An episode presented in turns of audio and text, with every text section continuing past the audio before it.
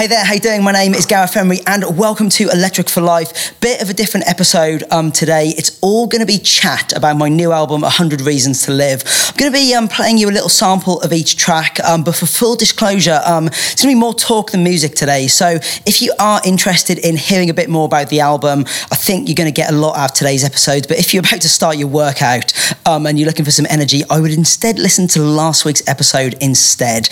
Um, so with that disclaimer out of the way, I am here with a co-host um, for the first time in EFL history, I think, um, by the name of Roxanne Emery. And just to introduce her, um, just to introduce Roxanne for those of you that don't know her, um, she co-wrote three of the tracks on the new album, helped discover a lot of the featured vocalists, and as a member of my management team, worked extremely hard on the release of the album.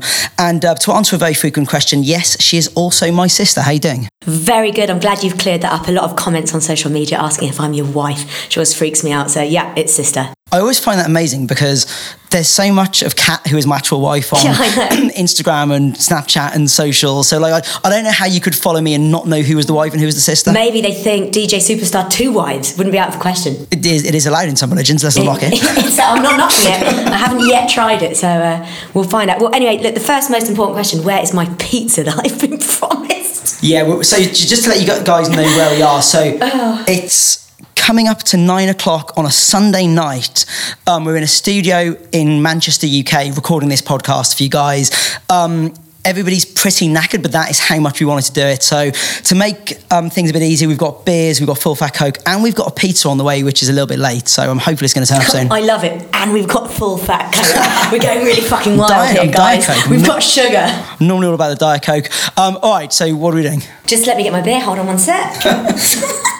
Sensible drinking, kids, always. Okay, let's get right in. So, we did a shout out today on all of your social networks. Um, it's Gareth Emery everywhere. If you're not following him, go and do it. Um, so, we're going to start off with a question from Nathan. Uh, I love When We Were Young. What was the story and the inspiration behind that song?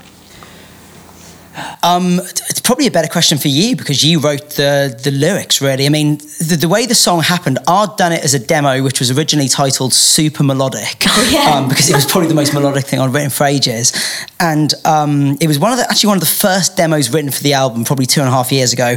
I sent it over to Roxanne. She wrote the um, the lyrics and the vocal melody with a super talented guy called Joe Lawrence, who wrote a bunch of the other tracks on the album as well. Um, you can tell me about the lyrics because I didn't I didn't write them. Well, I remember going through, this must have been two years ago now, a Dropbox of about 50 demos that you'd sent for this album. I just sat on my computer, headphones on, and you know, there was some great stuff in there. I still remember some of the demos, but I remember this one came on, it was probably 11 o'clock at night. I was falling asleep, and I was literally like, fucking hell, that riff was mind blowing. I don't think you realised quite kind of how good you'd kind of hit on with that. But especially, it's one of the We Were Young is one of those ones that I heard it so much during the production process, and it was a difficult track to produce. And even now, I've kind of not got back that love I felt when I first wrote it because I've heard it thousands of times. So it's probably one of those ones in like two years I'll listen to it and I'll be like, yeah, it. that one was all right. Yeah, absolutely. So yeah, I listened to it, and I basically begged to write the top line for it. Um, as Gaz said, went in with went in with Joe to do that. Um, and actually, when we wrote it, we really wanted to do something th- that was nostalgic, that made people think of the past. Exactly, we were young, um, but but make it something that was happy and inspiring, and yeah, something that made people feel good. Um, and I think the most fantastic thing about that song is then it went on to have Alex and Sierra on, who were the X Factor USA winners. I don't know if a lot of your fan base will know that, but super lucky to have them just. Well, that, that actually came from Kat. I mean, what happened was That's his wife, by the way. my wife, yeah.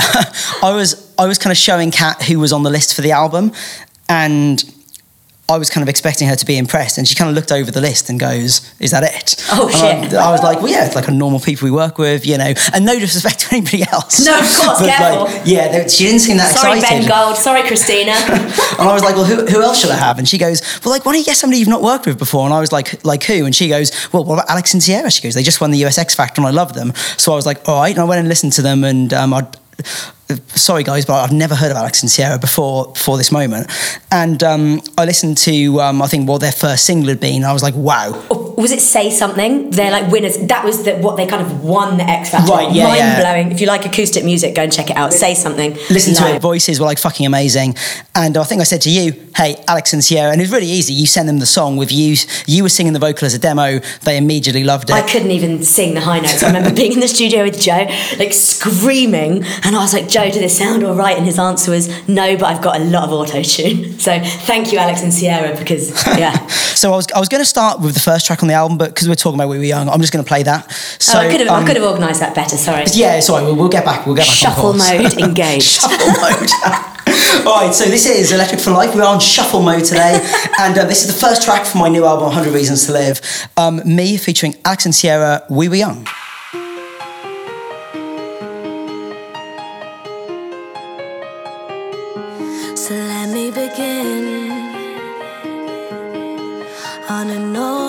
Track back home that we used to know.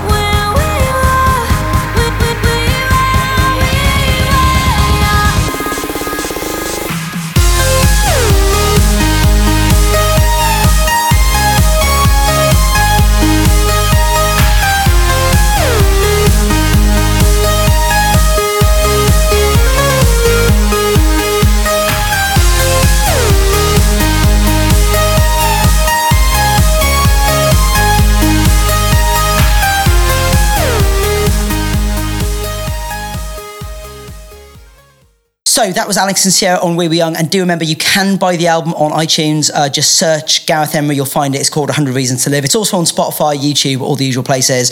Um, right, next question. Next question. Okay. Chris Jones. Any remix teasers, or can you tell us anything about the remixes that you've got at the moment? Oh, there's so many amazing remixes. I mean, we've kind of got ahead of the game um, with this album. So with Drive, we released the album and the album came out, and then we were like, shit, we need some remixes. So it tended to happen very, very late. Whereas with this album, we kind of started getting remixes like what, like six months ago? Yeah. So my favourite one right now, and I'm sure there's going to be people who are pissed off at me for announcing this, but there's an amazing Luke Chable remix, a guy who I play a lot on Electric for Life. You're really not of, supposed to um, be sorry. telling people that. you can well, you edit.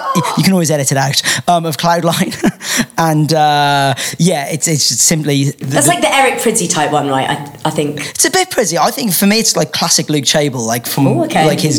His better than Prydz. I, yeah, I mean, like Careful. Prince is amazing, but no, Luke Chable remix of Cloudline is incredible, and also um, Craig Connelly's remix of Far From Home is insanely It is. You played that ASOT, right? I think. ASOT and Utrecht, There's yeah. actually been a lot of people online that I've seen asking um, about that remix, asking who it is, when it's coming out. So yeah, Craig Connelly, keep an eye on that one. I kind of felt bad because that was the first time I ever played Far From Home. I'd never played the original out.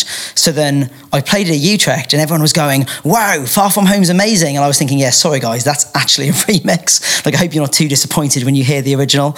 Um, yeah. Well, anyway, Far From Home is actually tying in very well with Shuffle Mode. Um, so from uh, Sandra, sorry I don't have a, a surname there, Gavrielle has an absolutely amazing voice for trance. Where did you find her and what was the inspiration from that song? Um, so to answer the first part, Gavrielle came from Louis Vuitton tracks. She sung on a bunch of their tracks. Um, Save Tonight? Well, Save yeah, Save Tonight was a cover of the old Eagle Eye Cherry. Save Tonight, Yeah, yeah, that's and it was uh, it was actually by Ni- I think it was actually by Nigel Good, but it was Louis Vuitton remix. Gavrielle was on it, and um, when I was doing the old Electric Fly All Night tour, that was one of the ones I played the most. So um, amazing amazing um, vocal. And then when I heard that, I was like, okay, we need to get Gavrielle on a track. Far From Home was a, was a instrumental I wrote probably five years ago. Um, absolutely ages. I was, I was, you know, genuinely homesick, which doesn't generally happen.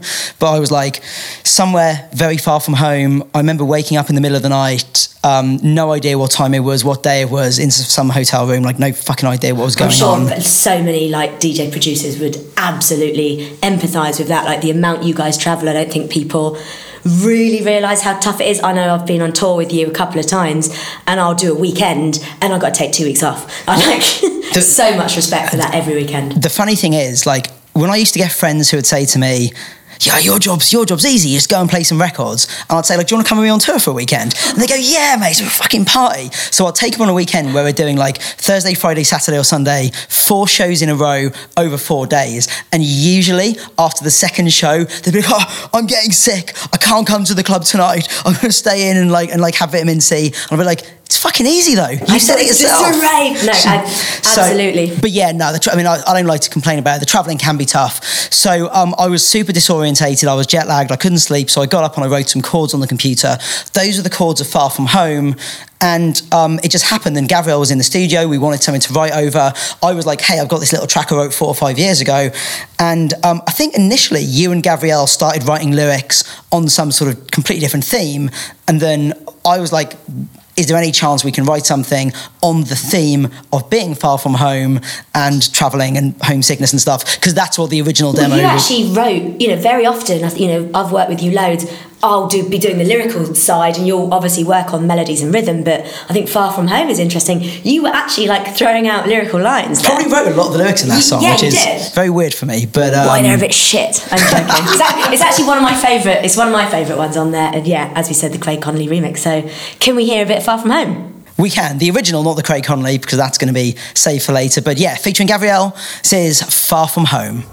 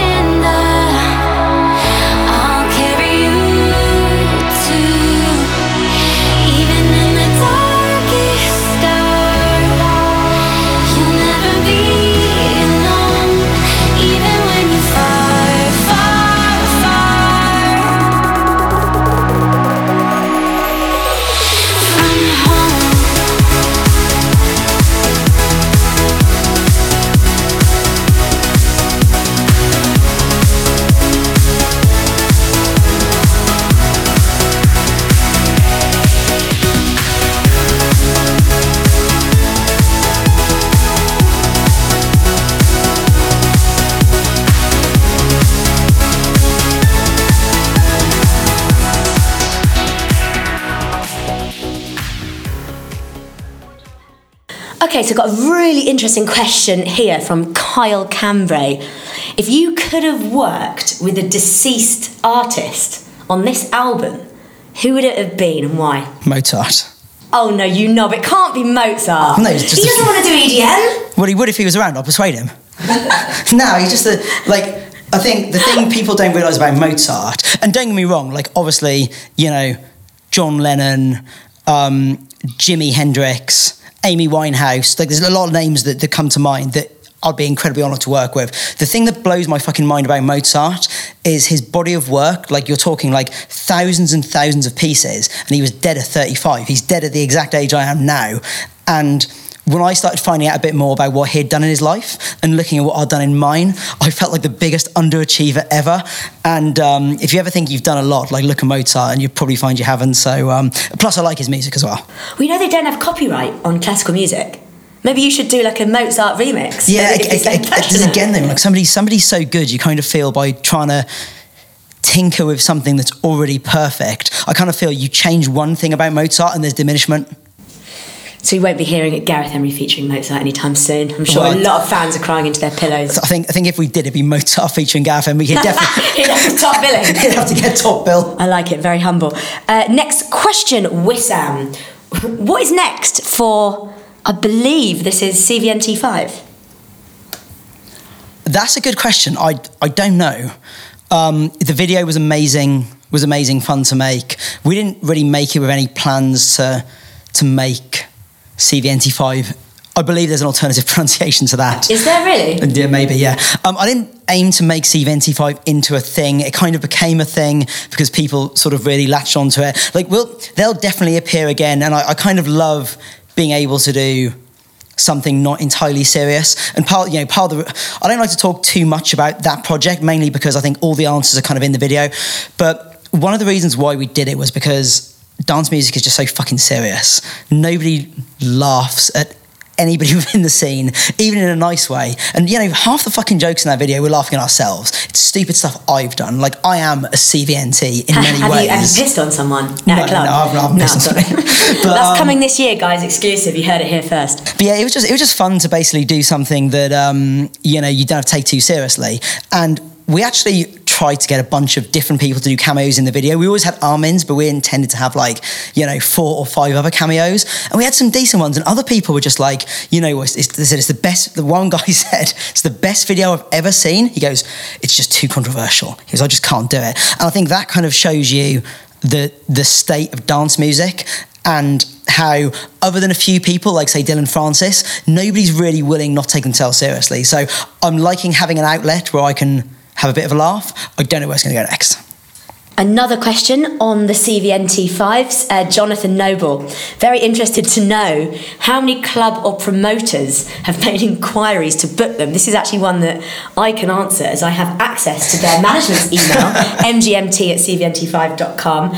Um, actually, a shit ton, um, probably at least 20 um, coming up for their d- debut gig, offering various amounts of cash and opportunities. Um, not something I believe that their management has accepted yet, but certainly going to be uh, interesting to see if they ever do the thing do is a live for, gig. for me to get back into that outfit um, it needs to be a lot of money absolutely agreed. Right, as we're talking about that, why don't you give us a blast? okay this is uh, CVNT5 or as Armin van Buuren doesn't like to call it cunts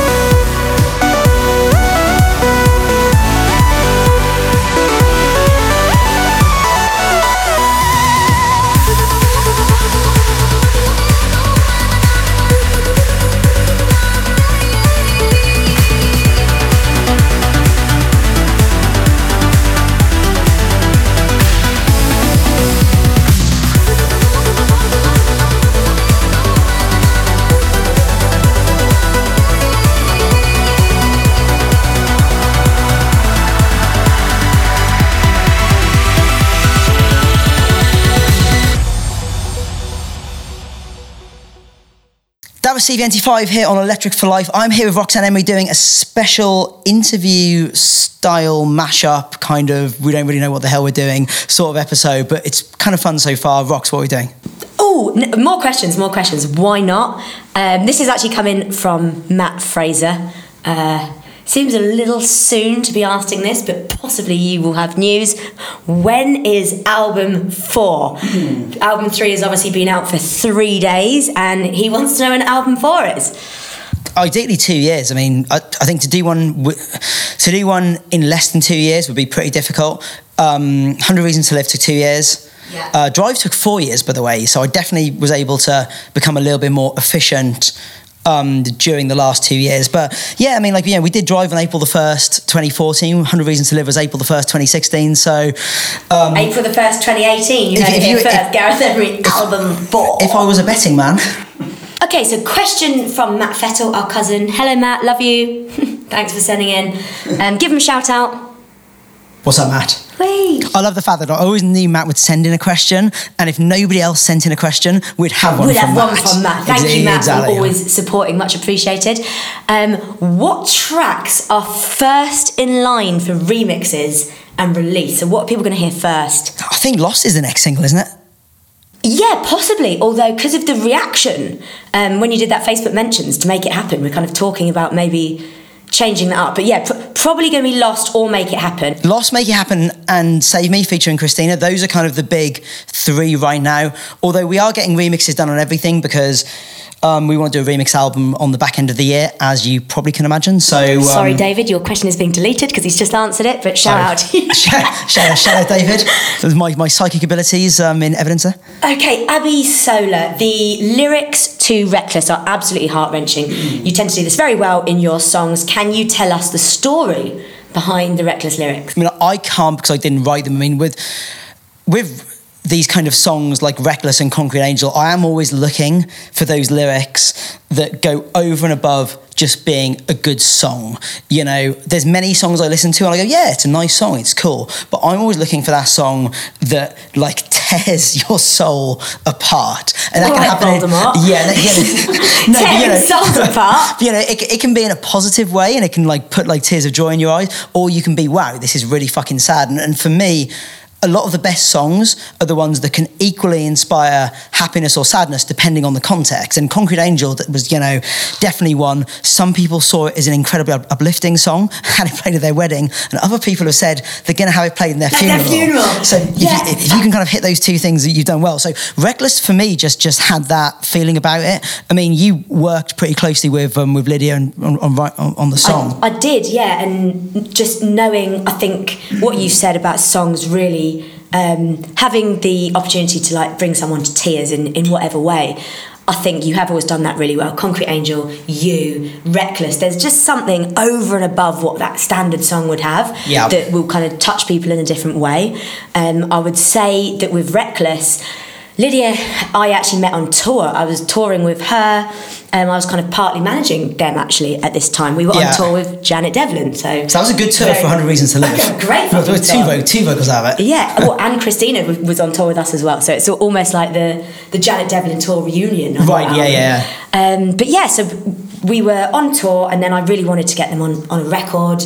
Um, so they sent in a song, really great song. Probably any other artist would have taken it, but I remember you kind of saying, "Oh, doesn't really have the magic," um, and I wasn't quite sure what you meant. But when she then sent that "Reckless" to me, I understood, and I know that there's a really, really personal story behind it to do with the relationship, um, which I don't want to go too much into detail with because maybe Lydia will want to share that herself. But you can always uh, tweet them W Daughter Band to find out. But yeah, it comes from a super dark place, and she kind of bared her soul. I think in the very same way Christina did, and it just connects. Fans seem to realise when there's that authentic pain buried in the lyrics and in the I- vocal delivery. The way I read the song, and I, I don't, but I don't know what the song's about. So what I could be Do saying, no. So what I could be saying could be complete bullshit. But when I first heard the lyrics of Reckless, I kind of saw it as a girl who's been the bad one in a relationship kind of fucking over a guy. And usually it would be the other way around, or like girls are singing about heartbreak, but a girl going, Hey, it was me.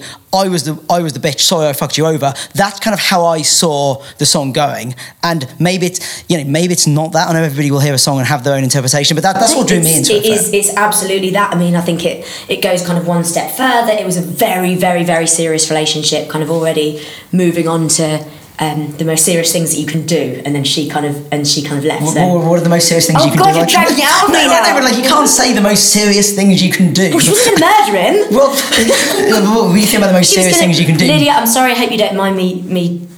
I hope you don't mind me sharing this. Um, she was engaged to someone and going to get married, and you know, th- but basically felt that it wasn't the right thing, and obviously loved him very much, but just wasn't the right person. So she took a very hard decision, I think, to end the relationship. And this was the song she wrote about that. So it really is, you know, Wow. probably the, the biggest emotional experience of her life and that she's written about. So I think when people respond respond to those lyrics and pick up on it, well, you're right.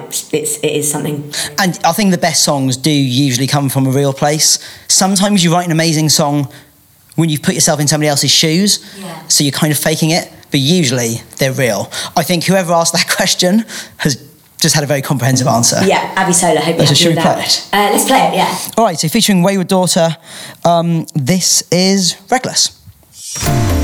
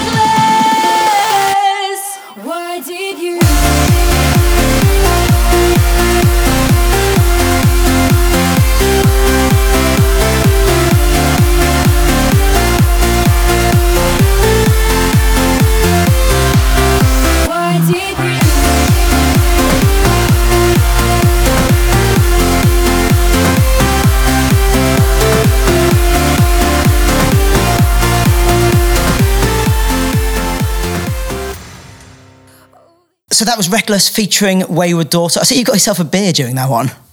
Oh yeah, I did. So, you didn't want one. No, I'm going to go drive home afterwards. Oh okay. Well, aren't you on one of your sober things at the moment? Or not? No, no, I've, I've been drinking a lot the last week. Hold on.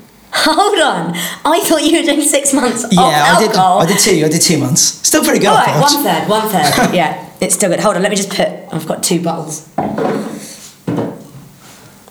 Okay, so I think we are going on to another question. Let me just get my notes up. Kelly Potts, are you doing an album tour? Uh, yeah, probably a few. I mean, we've got one starting in the US uh, next weekend, which is kind of a album playback, sort of album preview tour. So we're doing smaller venues than we normally would do. So say in New York, last time we did Terminal 5, uh, 3,000 people. This time we're doing Output in Brooklyn, which I think is less than a 1,000. Um, it's basically, because nobody really is going to know the album songs that well. It takes like six months for people to really know the music. So um, it's kind of small venues, going to be like the hardcore only, uh, super fun. And then towards the end of the year, we'll probably do a more full on 35 city, uh, big venues, LEDs, production, CO2, confetti type type tour. But um, yeah, to answer the question, first one is in April. Um, second one will be in the fall. Plus, um, we'll be doing little album shows around the world. So, um, yeah, bandsintown.com slash Gareth Emery. It's all on there. Well done, good plug. um, Ken Emery, I think this is directed at me. Where have all my socks gone? Sorry, Dad, I've been in Amsterdam travelling. Um, I hadn't done my washing before I left. I was obviously working hard on the album, I so I borrowed a few pairs of your socks. If, if dad is listening to this, you have a phone and Roxanne has a phone. Why why are you wasting the time of the tens of thousands slash hundreds of thousands of people that listen to Electric for Life by asking who's stolen your socks? to be fair, I think he might have tried to text me on it, and I, I might have ignored him. So he's got through now. So sorry, Dad. Right, sure, your, your fault then. It, it, well, it is my fault, but yeah, I'll, I will buy you. In fact, let's get some 100 Reasons to Live print socks and you can have those. That's good That's idea. all he can wear. okay, that's enough time for you, old man. Okay, Sid Anther, sorry if I have pronounced that incorrectly. If you were not a DJ, what profession would you be? Some sort of entrepreneurial profession that didn't require getting out of bed in the morning. Um, although, like give, being a dad, I get up a lot earlier. Like I'm, I'm now up the earliest I've ever been. But um, even before I did dance music, I had a few businesses, um, most of which that lost money. But then I had one selling mobile phone ringtones when I was like 19 or 20 years old that did really well and paid off all my college debt. So I think I've always been good at doing stuff that wasn't a conventional um, nine to five type job. And, and, you know, there's also probably going to be a period of my life where, you know, I don't want to travel the world and go to 15, 50 countries each year and, you know, live on planes and in hotels and stuff. So I'm not kind of ruling out the possibility that at some point I'll be making music, but my income will not necessarily come from, from DJing. So, um, yeah. Something where you can stay in bed, basically. Something, something where you stay, can in, bed, guys. Crush You know, I. I like I like doing different things each day. I like the fact that Well, they've you seen know. the 100 Reasons to Live walking, sunsets, coffees. Yeah, and, and, and you know, you know, tonight we're here in Manchester recording a podcast. Tomorrow I'm flying back to Los Angeles. Like this afternoon, I was walking up a fucking mountain in the Lake District, one of the most beautiful parts of the UK. Like I like the fact that life is never the same each day. It's an absolute roller coaster. But that for me is um, one of the things I enjoy. And whatever job I do, I kind of want to keep that element of unpredictability about life. Yeah, absolutely, completely understand. You mentioned there, obviously, being a dad is one of the reasons you're getting up earlier. We had a fuck ton of questions in about the track Sansa. I think it's becoming like a real fan favourite. Um, too many questions to actually go over, but the kind of essence of it. Obviously, the inspiration is your baby. Yeah. Um, but can you just speak a little bit more about you know the process of creating it? Um, and I would just say, from my point of view, as like a fan really of the music, if you could talk about maybe the intro and the little feature at the end, I think that would be a super nice story to share. Um, yeah, a lot of people have kind of tweaked it already, but the intro has a little nod to Mistral, which was my first ever um, kind of released that, that did anything. I mean, originally, before it was called Sansa, it was called Shoreline. So the reason why it's it got Shoreline Two? Oh no, Long Way Home at first. It was Oh, called. sorry, Yeah, sorry. because it was the. Um, Long Way Home Two. Yeah. I, I, I began with the chords. So the chords at the start was how I started writing the song, and um, it was going to be called Shoreline, which is why I you have those kind of like beach noises at the beginning and the end. And it began kind of being a song about um, kind of walking on the shore. Like we come from by the sea, Yeah. Southampton slash Locks Heath. So a lot of my childhood was spent on beaches, stony beaches, not the kind of blue skies, sandy ones you get in California, like ones where it's rocks instead of sand and it's pissing down rain. so um, that was the kind of vibe I wanted, I wanted to put in it. Um, and then when I realised the track was becoming a little bit special and probably my favourite track on the album, then I was like, this should be a tribute to Sansa. And I think Oh, dear. if I- Sorry, Sarah. Uh-uh. There goes your question. Oh, okay. You're like killing them off here. So yeah, yeah, and you know, if I'd sat down and tried to write a track to Sansa, it would have been too much pressure. And instead, it would just happen that the track came together very naturally without any pressure. It was just a really nice track, felt very personal to me. So um, I named it after her. Um, you've got the Mistral touch at the beginning, which was just a random little nod back to a track I made 14 years ago. And um, there's also a little sample of Sansa laughing in, which is like buried in the outro. So if you kind of listen to it die away at around like the five and a half minute, six minute mark, um, she is also in there as well. One of the sweetest moments, I think, when I was listening to the track. Um, I remember I was in Amsterdam. You sent through the final version. I was listening, obviously really enjoying it. It's named after my niece, who I love, so I was already finding it so incredible. Long Way Home was probably my favourite track on Drive. Um, A lot of people, Long Way Home is a lot of people's favourite track. yeah, tracks. just, do you know what, it's just so emotional and so classy, and you know says a lot without needing a vocal. That you know that just goes to show the power of electronic music for me. Um, and then yeah, when I heard the giggle at the end, just yeah, I think I started crying like a real pussy. But just, Job done. Yeah, absolutely, absolutely brilliant. So I guess as we're talking about it, should we do a blast of Sansa? Yeah, maybe we'll do more than a blast on this one because I think we'll play a good few minutes Oh, you this should get the is- giggle in. We'll try and get the giggle in. All right, let's let, let's do that. All right, all right. This is Sansa.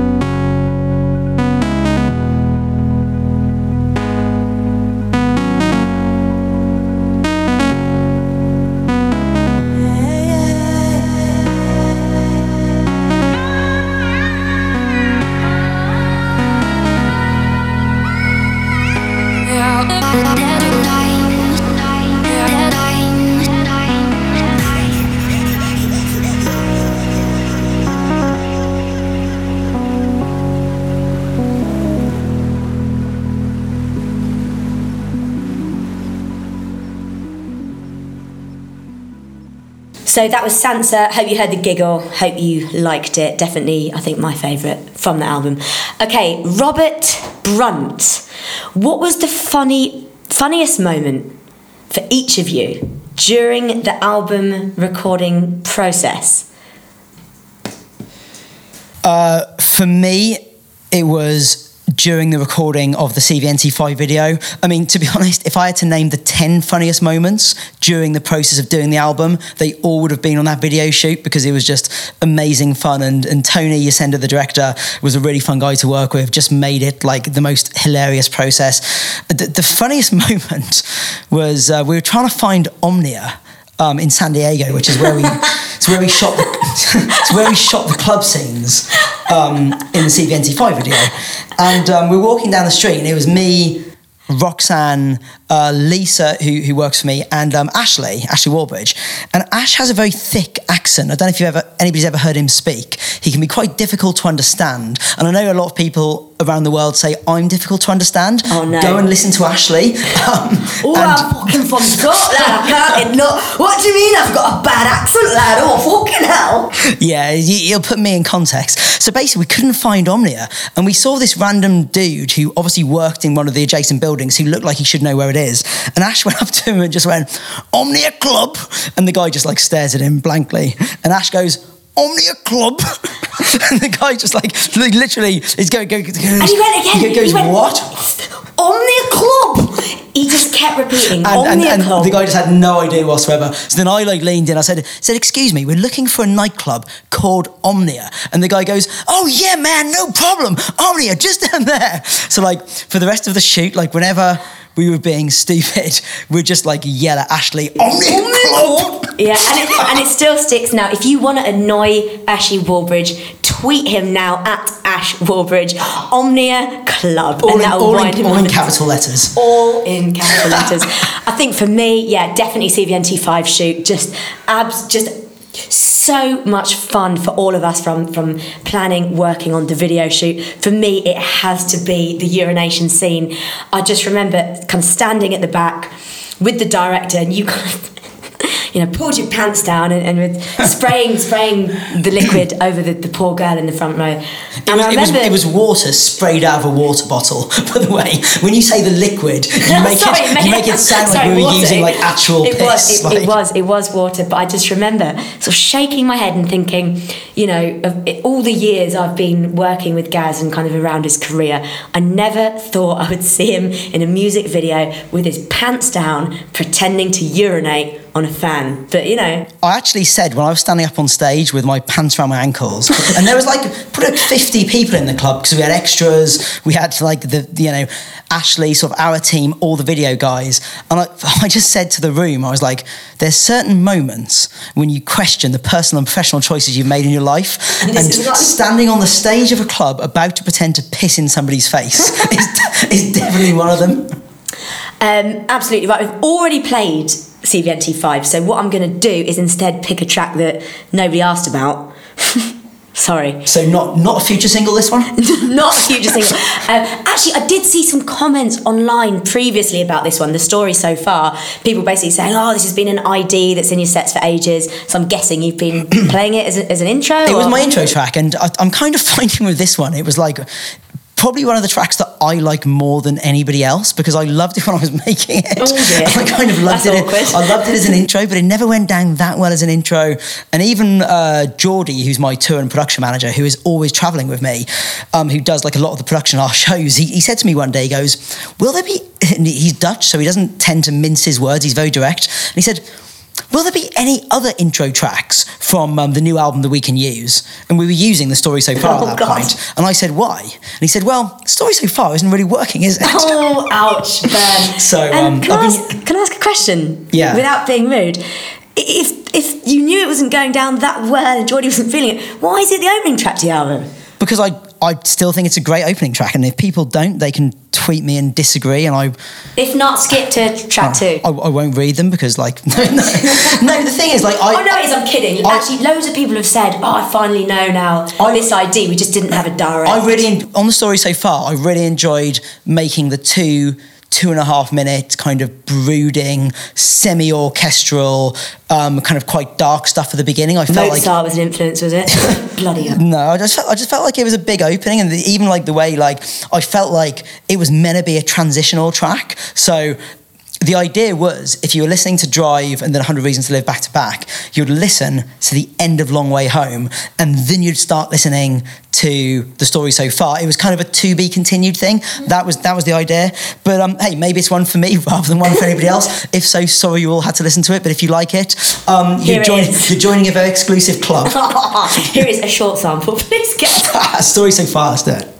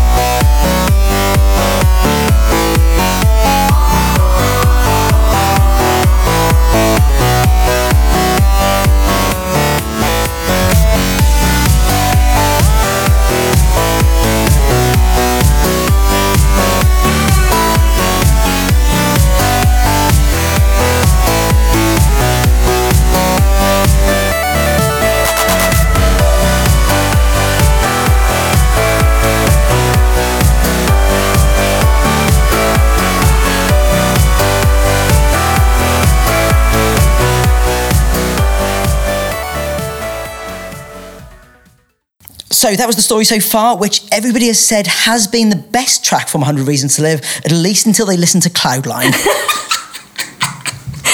Oh, I feel bad now. Anyway, on to the next question. Um, Victor Kidson, which track set the standard for this album? Which track came first? Ooh, it's a good question. I'm just looking at the tra- looking at the track list now. Um, it's a hard one. Like, came first in terms of being like finished, or came first in terms of being a demo. I mean, I mean, like, what what was the first demo and what was the first finished track? I guess both would be interesting. first finished track was Hands, which actually wasn't meant to be on the album. It was going to be kind of a filler single. I don't, mean filler in kind of a derogatory way, just a track that wasn't going to be on any particular album. So it was going to fill in the space between um, Drive and 100 Reasons to Live. Um, just turned out to do so well, became a big fan favourite, so that went on the album. Um, the first demo was Make It Happen, which is featuring Lawson.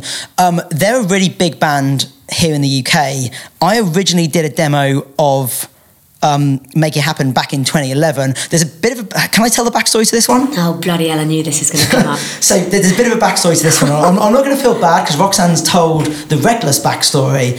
So you can jump in if I'm if I'm misrepresenting. All right, off you go. So I got to know the guys from Lawson because Roxanne was dating um, the guitarist, a guy called Joel Peat, super nice guy. And um, when they were unsigned at this point, so we started chatting about doing something together. Make It Happen was a demo from them. Uh, and I kind of like made an electronic version. Everyone loved it. And then they kind of did a major label deal just after that. Before we managed to sign a deal for the track, they signed to, was it like Polydor? Polydor, yeah. Yeah, and, and the thing is, with anybody signed to major labels, there's so many administrators and management and lawyers involved. Like getting any sort of act signed to a major to sing on a dance track is a fucking nightmare. Just like, not because people don't want it to happen, there's just a lot of cooks in the kitchen. So we kind of realized shortly after that that Make It Happen was not going to happen. Roxanne and Joel broke up.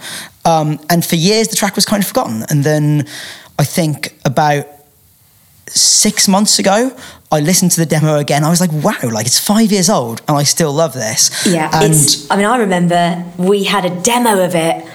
It honestly must have been 2011, um, and I saw a funny tweet the other day from um, Andy Brown, the lead singer, and it was actually a, a tweet he'd done that said, uh, "You know, Gareth Emery versus Lawson. Like, wait for this one; it's going to be huge." and the date is 2011, so people have had to wait. But I remember playing the demo at Global Gathering uh, to kind of a room full of our, our kind of friends and stuff, and every person in the room just, this is amazing, this has to come out. And then, yeah, it's such a shame we couldn't do it.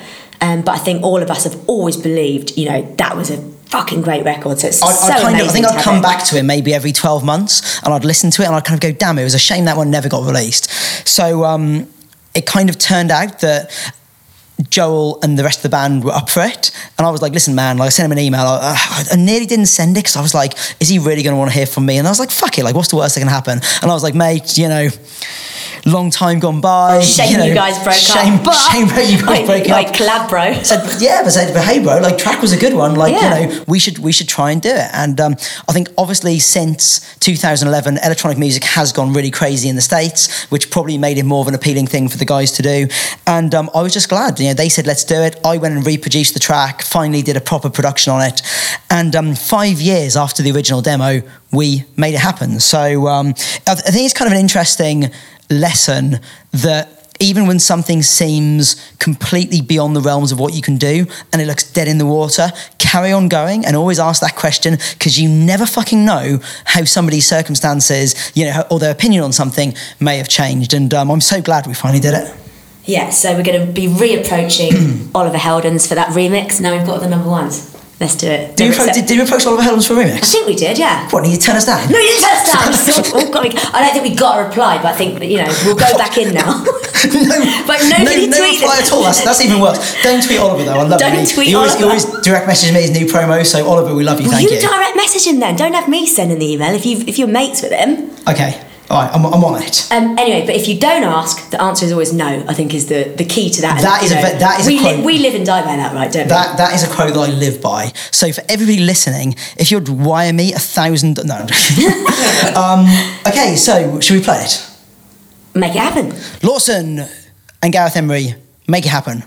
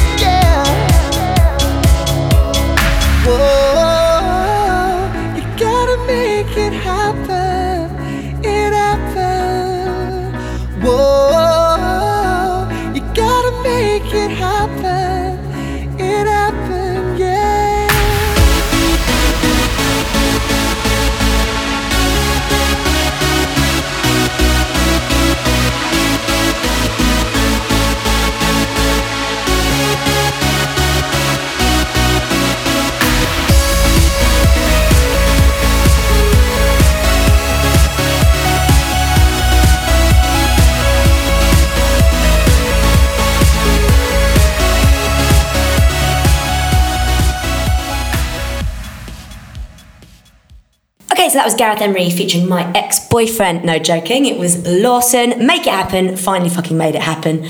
Um, you also mentioned um, kind of hands in that story as well, being the first one. Um, guys, if you haven't seen it, check out the hands video. It was from the European Olympic Games closing ceremony, and it's fucking amazing. Doesn't have that many views. Don't know why. So please help us go and go and uh, go and check. that out. Guys, your pizza's here. Fuck yes! How long has that pizza taking to come? Fucking forty-five minutes. It's not very good advertisement for Domino's in um, in Manchester. All right, shall we take a break and then eat the pizza, and then re-edit back in when we come back online? Absolutely. All right, let's do it. You look in a bit of a food coma now. We're back, by the way. Um, how much pizza did you eat? In slices, Yes. I think like eight. Oh my gosh, I would. I just had chicken wings. I'm. I'm doing a Can high you pro- stop rubbing it high, in high like protein you thing. Mozart listening, chicken wing eating knobhead? Fl- it's a Sunday. You flown me from Amsterdam. I'm supposed to be going home. The last I can have is pizza. We do have two tubs of Ben and Jerry's. yeah, that is true. I'm gonna. I'm gonna get stuck into those in a So bit. let's get through this, finish this off, and then it's ice cream Ice time. cream. Um, okay, what's next? What is next? Uh, Chris Pedden, are you going to do any acoustic gigs? Absolutely loved Save Me Unplugged. Um, I would love to. It's um, it, it's definitely on like the bucket list of stuff to do. I wouldn't expect to see it in the next year or two because there's so much other stuff going on. Um, to, to be honest, Save Me Unplugged was interesting because I, I'd done a few things like that at live shows. I'd never recorded it, and um, it's actually rocks that dragged me into the studio, and um, well, you because you Roxanne is here now. Like, yeah, it was you, you that made me do it, right? Otherwise, uh, I probably never would have actually gone and gone and recorded one. Yeah, I mean, I think I obviously have seen you quite a lot, like playing piano and practicing, and especially over the last year, playing a lot of blues. Um, you know, when we did some of the kind of drunken nights when we shout requests at you and you play anything. And it just kind of really reminded me like how impressive it is to to really see someone that has that technical level on an instrument. Well, to be, I'd not play the piano for about 10 years because I'd got into the habit of just keying the notes in on a computer, which a lot of producers do, which is a great way of making music, by the way. Um, and then when I finally had a bit more space and I had a house that had room for a piano, I got an actual piano, started practicing, and um, I don't feel like I'm good enough yet. Um, I would love to do a tour of me on piano and guests. Nothing else. Like I don't want to fucking band and other musicians and shit. I literally just want to be like my dream would be me on a grand piano. And then we could wheel out Christina Novelli, Wheel her out? you, Bo Bruce, um, Oh, Ale- Alex and Sierra. Gareth, Gareth Emery unplugged. Unplugged, yeah. Well, like Eric Clapton unplugged, that'd be amazing. But um, I've got to get better on piano first. So, you know, give me a few years to practice, and um, who knows? Can we give you a year? Let's set that target. If you don't ask, the answer's no. Come on, let's do 2017. I'll try. Um, okay, another one on Save Me. Actually, Stephen Galloway, interesting one, who is remixing Save Me. I thought, I thought you said Stephen Galloway was remixing it. I was like, who's who's Stephen Galloway? He's really so, hot, So I'm sure, he's, I'm sure he's a legend. I was, I, was. I was- I was like, who's this producer, Stephen Galloway? Should I know who he is? um, who is remixing Save Me? I believe. Well, We, we yeah, it's, it's John O'Callaghan. it's John O'Callaghan who obviously did the fucking smashing remix of uh, Concrete Angel. And I actually remember uh, I first heard the demo of John's remix. I'm not sure if we're a final version yet, but I heard the demo in Miami and I thought it was fucking amazing. Yeah, it is. It is amazing. It isn't the final version. Um, I think there's just some final notes going back, but it is absolutely fantastic. And I think we're also trying to get a cheeky Armin remix. There's been a few tweets going to Oh Armin. yes, I forgot. I forgot about that. Um, yeah, hopefully that happens. Tweet Armin. Remix Save Me. I know he's definitely seen the, the first batch. Um, on that note, should we have a little bit of uh, Miss Novelli? Yes. Um, so me featuring Christina Novelli. This is kind of the true follow-up to Concrete Angel. Not saying that Dynamite wasn't, but I feel this is the genuine sort of Concrete Angel part two. Um, this is Save Me.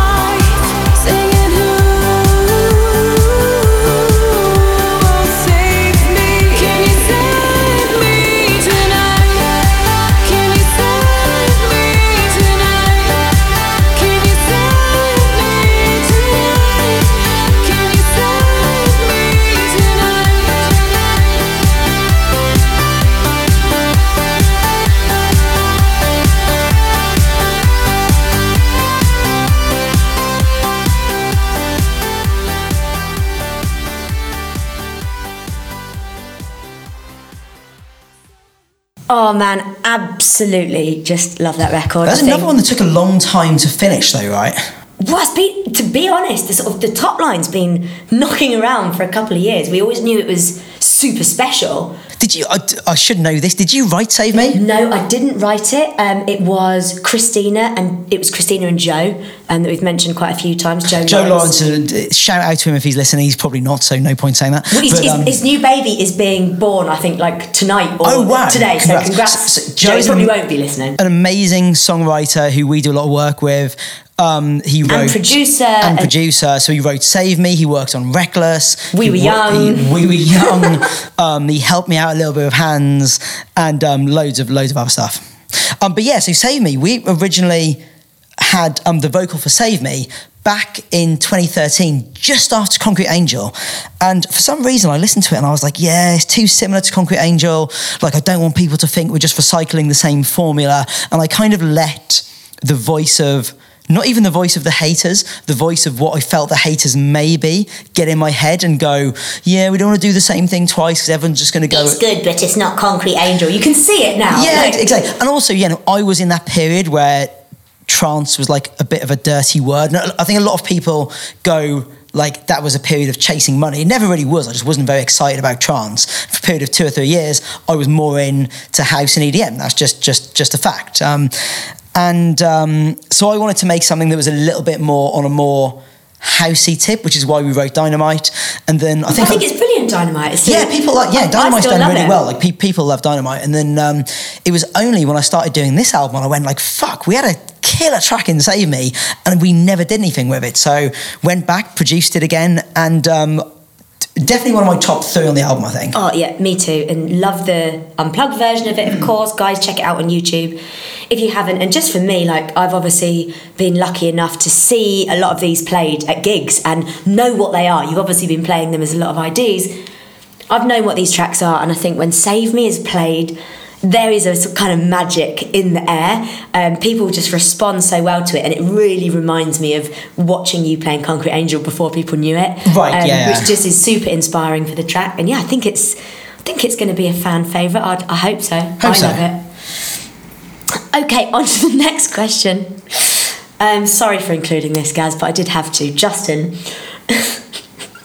this is so funny right now, and you're gonna you're gonna know why. Do you ever wash that black and white striped shirt? I've seen you in it for the past three days.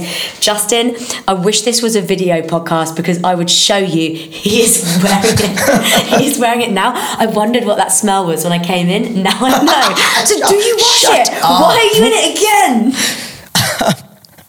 I'm I'm kind of one of these people. If I get a new item of clothing I really like, I just wear it all the time for about three months. And the reason I like this is. Generally speaking, I don't like wearing eyeglasses, and for those people that don't know, like I, I do. Sorry, eye- eyeglasses. What other type of glasses? Well, no, like hand I, I glasses. think I think in America, um, just for the benefit of the Americans, they call glasses eyeglasses, like eyeglasses and sunglasses. I I be completely wrong. Anyway, I wear. Please, please tweet me and let me know if I- he's, if he's wrong because I would like to rub eyeglasses in his face. Anyway, so I wear glasses because my I my eyes are bad, and um, I don't generally like myself wearing them. So usually I wear contact lenses whenever I need to go out in public. However, I kind of feel the eyeglasses with this jersey is quite a good look. So I've been over wearing the jersey so I can wear my um, glasses more often. To be fair, I think it is a really great look. And these Um, are these these I got new glasses, blenders. Blenders. Who are my, my boys. Shout um, out to Blend. I mean, God, they send us so many amazing pairs. We did an EFL collaboration with them. Blend is like the coolest fucking shit. Best sunglasses, like, uh, like, and a lot. Of, I'm, I'm not just saying this for like a shameless plug. Like a lot of people have been Snapchatting me saying, "What Where's are the- those spectacles or the glasses you've been, glasses? you've been wearing?" And um, spectacles. they- oh my God, it gets. Nobody's, nobody's actually used that word, but everyone's been saying, "What are your glasses? We love them. They are blenders. I like them because they don't look like they're actual glasses. They look like I've just put on some frames to try and look like geek chic, but they're actual glasses. He is Um, an actual geek. but they actually make chic. fucking amazing sunglasses as well. So um, yeah, shout out to um, Chase and the Blenders crew. And guys, if anyone online knows where you can get some cool monochrome long sleeves, please tweet at Gareth Emery because we need to get him out of this shirt. Um, on to the next question. Sam Ivory, who came in via Snapchat, Um, absolutely love the fact you've got Janet Devlin on the album. Have loved her voice ever since she was on X Factor. Um, how did you come up with the melody to Lost? Because it seems to her, uh, fit her voice so well. Just super quickly for people that don't know, again, Janet was X Factor in the UK this time. We had Alex and Sierra that won the US version, and Janet. Um, I don't actually believe she won the UK, but I think she kind of came, you know, came in the top five Yeah, I don't Um, watch it, so and has had a super successful career. So yeah, so the melody for Lost, what was the kind of inspiration? How did that come about? Lost was like probably the most difficult track on the album to produce because I immediately it was a great song. You know, Janet's songwriting was was amazing, and um, almost straight away I wrote the the main riff. You know, the kind of yeah, yeah, exactly. This kind of like twinkly sort of riff. And um, immediately I loved the riff. I was like, wow, that's like for me, it's my favorite riff on the album. So the moment I wrote the riff, I was like, bang, there's the riff done. The rest of the song should be, you know, pretty fucking easy. And I could not get the um, vocals sitting right over any sort of electronic beat I made. And I probably made three or four different um, kind of beats for the verse and the chorus to go under. Nothing worked. Um, and in the end, after very nearly giving up on it, I tried it super basic piano, vocal, an acoustic bass, and kind of some acoustic style drums. So you kind of have this very electronic riff, and then the rest of the track, I basically produced it like I was producing a rock band. So, um, and for some reason, it kind of worked, and it was, it was the only way it worked, but it works pretty well, I think. Let's hear it then. This is featuring Janet Devlin, Lost. There's no smoke without reason. It's a sign there's something wrong in my lungs. There's a poison I've been breathing in too long. Cause there's no I, no I in we. And there's no you, no you in me. Cause I've been burned way beyond the third degree.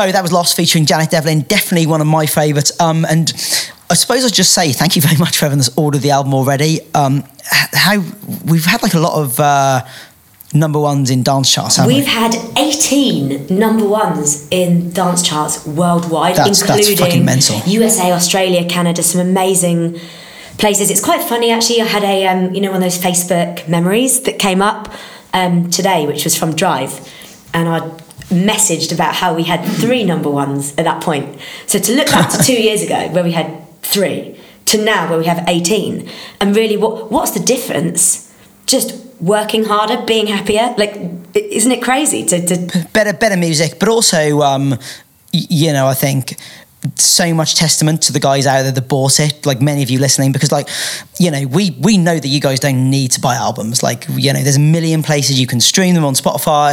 You can stream them on Pirate Bay. YouTube. Yeah, it's like a million like like non legit places you can go and get them. And I, I kind of know that anybody that buys an album, like you almost feel like you're doing charity work when you buy it because you're doing it for no other reason than to support the artist and to So say, true, hey, I really fucking like what you're doing. I want to see your work up the ch- up in the charts. And um, that so many people were willing to to do that for me and for this album. Um, just just want to say thank you. The thing is, I think as well, some fans will, will probably think, oh, you know, why do I need to buy it or why should I? I can just, uh, you know, download it somewhere for free. It isn't so much for you about getting the, the money back for an album. Like, we'll, we'll probably never make the money back from everything we've would, spent. I'd give people their ten dollars or whatever it is back. Well, don't say that because no, but it's not. It's, it's not. It's not about no, the money. Like, it's not. But you know, just from my point of view, working on the management team, you know, when I- get 18 number ones, I get to go to your agents and say, guys, get us in these territories. And they then have statistics. You know, it's a fucking tough world out there. And to get gigs, especially in some of the more unusual markets, people will just say no because they're looking at other people who've got this many number ones or whatever. So for you guys to come and buy the album, it means Gareth is more likely to come and, you know, be playing in, in your I, territory. I think the thing is as well is like I don't generally like I really don't like asking for stuff, and I, I'm kind of very aware of how privileged my position is and how to get paid. To be honest, like like stupid fees sometimes to travel around the world and play and play music for people is such an amazingly privileged position to kind of go, yo, go and spend like fucking three dollars a beep or whatever. It's kind of tough for me, um, which is why like I don't ask for people to vote for me in DJ Mag. I couldn't give a fuck about it, and to be honest, since I've been out of it, my career's done a lot better. So make of that what you will. Um, and I don't ask for people to vote for me in like awards and stuff like that. I mean, maybe occasionally somebody else is on the Twitter rather than me because like every, everybody on the management team has access. So like somebody else might do it, but I'll never ask for that stuff. The only thing I'll ever do is an album because, like Rock says, you know, it, it, it's the one thing that really does matter. Thanks, guys. Please buy it. Smarturl.it's that 100 RTL. Just had to get that in. Uh, Barbie, you've asked, that, you've said you love the title. What's the inspiration? Um, we're not going to go over it now, but go and check out Gareth's Facebook page to search Gareth Emery. Hopefully, you're already a fan. There's a really long post. It's actually pinned there at the moment, the top one, um, basically explaining the story and about why it's called that and actually a lot of people have found it quite inspirational so yeah barbie go and check that out. Um, irish fife i'm so sorry i don't have your full name. I think this came in through um, gareth's snapchat. Interesting question what's the most romantic song on the album? Um, I could be stronger, I think, um, which is Could be stronger. Oh, that's one of my favourites as, and, as well. part of the reason I like that song was the lyrics were always felt like a kind of and, and again I, I never know like when the lyrics are being written by somebody else I never know what the songs actually are about. So usually all I can give is my interpretation. But I felt it was you know a husband or boyfriend or parent or whatever trying to be a better person for those that are dearest to them. And that's very much of what I've tried to do over the past two years to be a better family member, a better parent, a better boss to the people on our team. Um, so the song probably appealed to me um, on that level. Funny enough, I don't know if you remember.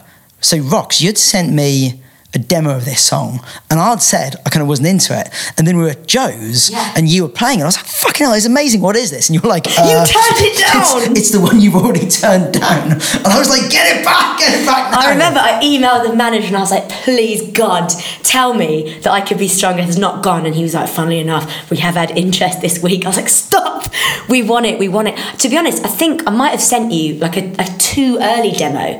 Um, and it wasn't it wasn't kind of ready and you heard it and weren't feeling it. And then I think I had a much more built out like acoustic Right, that you yeah. heard at Joe's. I was just playing Joe, like, man, check this track out, it's amazing.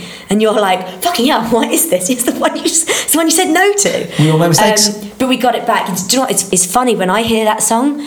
I think it's like what you were saying earlier, how people put their own interpretation on Which it. Which also is a sign of a good song, I think. Like a good song, it's not a bad thing to have a deliberate bit of vagueness. And I think if a song is too specific and it's like, you know, I was walking down the street in Brooklyn and then I got a bagel or whatever. Well, if you're, you know, obviously you can so tell let me begin on an old dirt track. You can tell why Cheers. you can tell I don't write lyrics, but you know, if you, if you don't fit into that exact scenario, the song is probably not. Turn gonna, your phone on Sorry. silent. Um, yeah, if you don't fit into that exact scenario, the song may not be that relatable. Whereas when people can kind of fit their own meanings into the song, Yeah. people don't really care whether that meaning is accurate or not because you can just have your own kind of um, version of it. So yeah, so for me, it was, it almost became like a sort of breakup song when you were working on it and I was hearing the final versions. I was going through like sort of tough relationship time, and it was a song to me that was about you really want to try and be better and try and be stronger for someone, to stay with them, but maybe you can't. I saw it in a totally different way. Right, yeah, I know, I, I can see that as well. But I, to be honest, I've said this about so many, but one of my favourites, I think, the, the lyrics, the voice, I think the way that you've produced it, almost, uh, how would you describe it? Almost like You know, well, this was the chill out. fastest. Yeah, well, the thing was, the vocal was 144 BPM, I think. Who's So- afraid of 144? Yeah, me. New, new Uh, label. Me? I find that really, it's actually really fun. I'm, you know, I'm, I'm not afraid of 144. I'm not afraid of 138. It's too fucking fast most of the time. But now the thing is, like, uh, 144, obviously you you make a track of that speed. I can't play it in my sets because the fast I generally go is like 138, 139. And I didn't want to kind of. Um, you make a 138 track because there's not really anything else that's 138 on the album and I didn't want it to like stick out. So instead I produced it at 144, that's the BPM, but I did it as like a chill out half speed. And um, we're getting remixes which are like 138, 140 BPM, but it was produced in like two days, really natural, really quick to do, and worked out okay, I think. Let's hear it. I could be stronger, but only for you. I know I had an attitude, was trying to be better for you. You kept my head above the water from drowning in a river of blues. I'm burning out on empathy, I'm finding it hard to believe that everything I try to do, I'm always running back to you.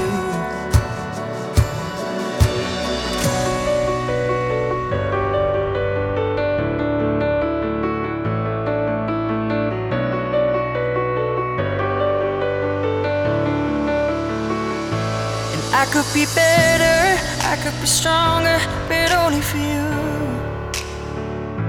Sooner or later, I will be someone, but only for you.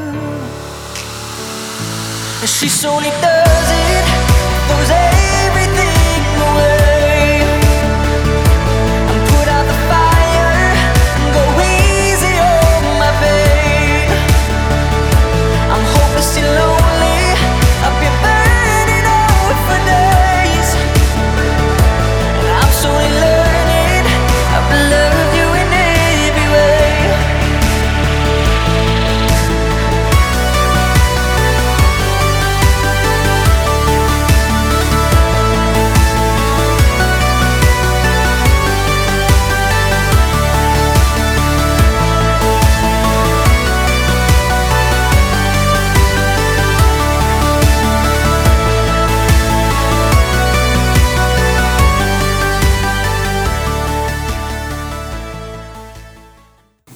absolutely amazing. Love that one. I was having my own personal rave in the studio here.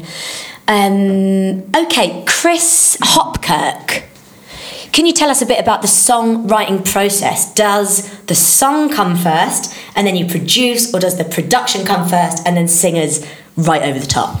it can really go either way. I mean, it, just depends on um, the song. I mean, you know, Far From Home began as an instrumental, and then we wrote the vocal to go on top of it.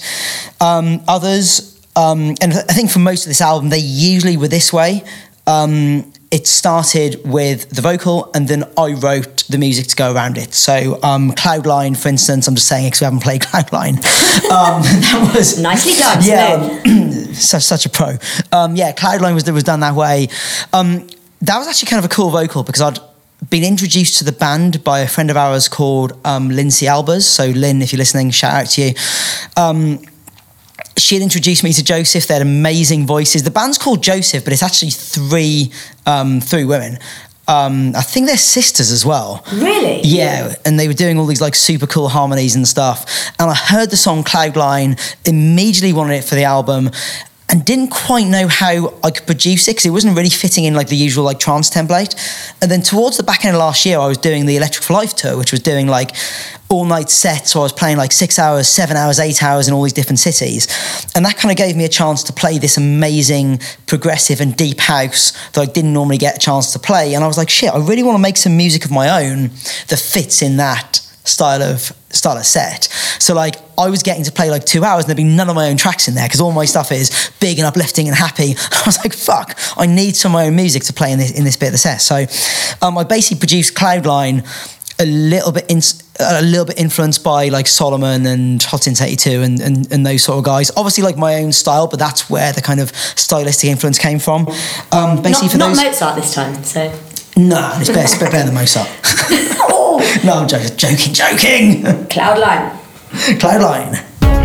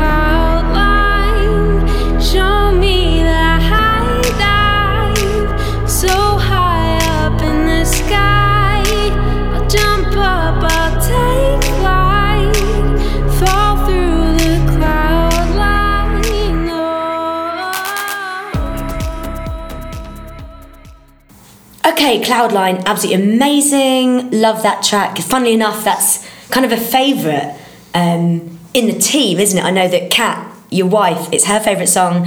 Adam Flexer, who's been around for many years on the team, it's his favourite song. It seems to be maybe the kind of like older, more mature.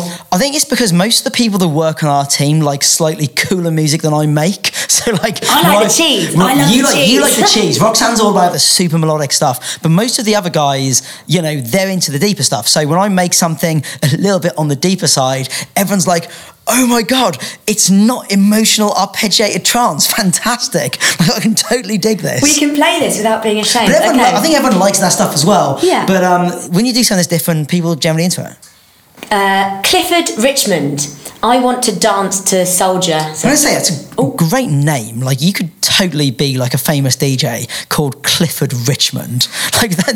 Like that is Are you thinking? Hold on, hold on. You're thinking of Cliff Richard, right? this is this is his son, Clifford Richmond. I forget. I mean, for, for anybody outside the UK, you'll never have heard of Cliff Richard. He's a legend. Mistletoe and wine, So if, if, if you're going to Google him, don't eat shit. Harsh. Okay, so Clifford, DJ Clifford Richmond. Um, I'm getting married and I want to dance to Soldier for my first dance. Is there any way you could send me an acoustic version? I mean, I've, you performed Soldier acoustically at a wedding. No, no, they wanted the EDM. Kelsey and Brian, I sang the Beats Out version. Right, okay. Um, Could you just like, I don't know if it's this easy, but t- turn off the drums and like send it? I'm sorry, I don't understand. Like, backtrack. What, what do they want? Right, so the doing- if I don't understand and I'm standing here, Right. there's no way anybody that's listening understands. So Right. explain the Right. request in normal language.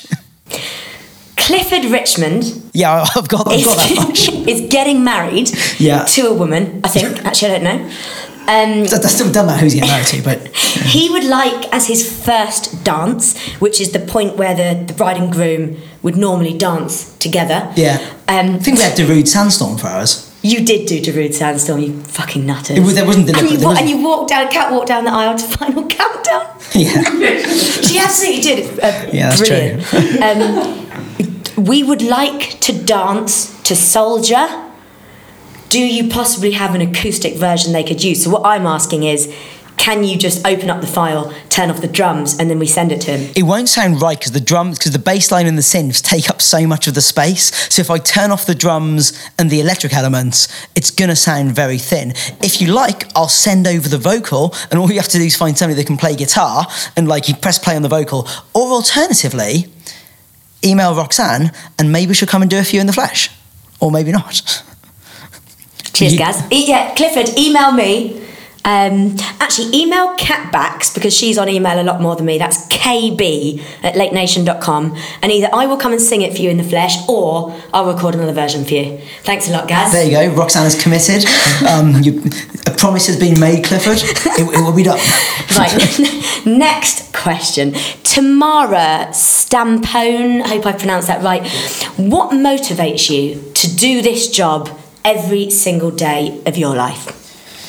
Wow, that that's a big question. Um, I mean, I'm, I'm not motivated every single day. I'm motivated most days because I am generally a pretty motivated person. Um, but you know, just before I get into what motivates me, there's many days I'm not motivated. Like I just I can't be fucked, and I I think it's important to say that because it's kind of easy for people who are trying to make it in this world to assume that all of us guys who seem to be doing well are like on fucking fire every day and we're always up at 7 a.m. and we're always writing and shit. And that's like just really not the case. Um, however, I'm most of the time and most days I am quite good at my job otherwise I probably wouldn't be here um, and it, it, it's many many things I mean it's very rarely financial and again that's a surprise. I think most people will think yeah you want to make money and stuff. Honestly that's not a big thing for me. Once you've gone past the point of being comfortable and once you have freedom to kind of go where you want and stuff and you you know money really means very little. There's very little happiness to be gained after that point. Um, you know accumulating more shit doesn't really make you any happier. So for me it's trying to impact people's lives and, and trying to make music that people can relate to and every time somebody says to me you know you made a song that put a smile on my face or put a tear on my eye or and changed my life during like like a sad time those are the reasons why I do it I think a really good time to shout out. I think the 100 Reasons to Live. Obviously, the story's on your Facebook, guys. Please do check it out. But it's really connected with a lot of fans. And honestly, a lot of people have messaged me, and I've seen on your social media people saying, you know, this album has actually using the words saved my life. Um, I've seen that quite a lot. And I think sometimes, you know, you might not realise quite how impactful no I, I think I often, I often don't because, or a like song yeah. can be like literally someone struggling with I don't know anxiety or depression or you know gone through a loss or something in their life and it can be a song or you know or a person a DJ um, whatever any genre that you connect to and you, you listen to late at night or it makes you want to go out or it just makes you feel something you know? Um, so I think yeah, I, I think I think it's probably the biggest thing, like wanting to like impact other people, and I guess the only other thing is legacy, right? I, I kind of want to look back at the end of my life, whenever that is, and say that I did as good a job as I could, and I think music is probably the one thing I've got that I'm decent at. Like I was always shit at sports, like you know I was never going to like excel in that many fields, but I want to be able to look back and go, yeah, I I was good at music and I worked fucking hard. And I think I'd be pissed off if I looked back and and thought, yeah, I had talent, but I didn't really put the work in or whatever. So it's leaving that legacy and um, trying to change people for the better. very much on a kind of similar um, vibe here. Uh, Siddhantha, again, sorry, I hope I've pronounced it right. Obviously, you've mentioned the 100 reasons that you were very much inspired by and that were all very positive. Has there been any negative motivations in your life? not that were generally successful. I mean, I've had lots of negative feelings because it's part of the human condition. And, you know, just just for instance, you know, say I want to play a music festival.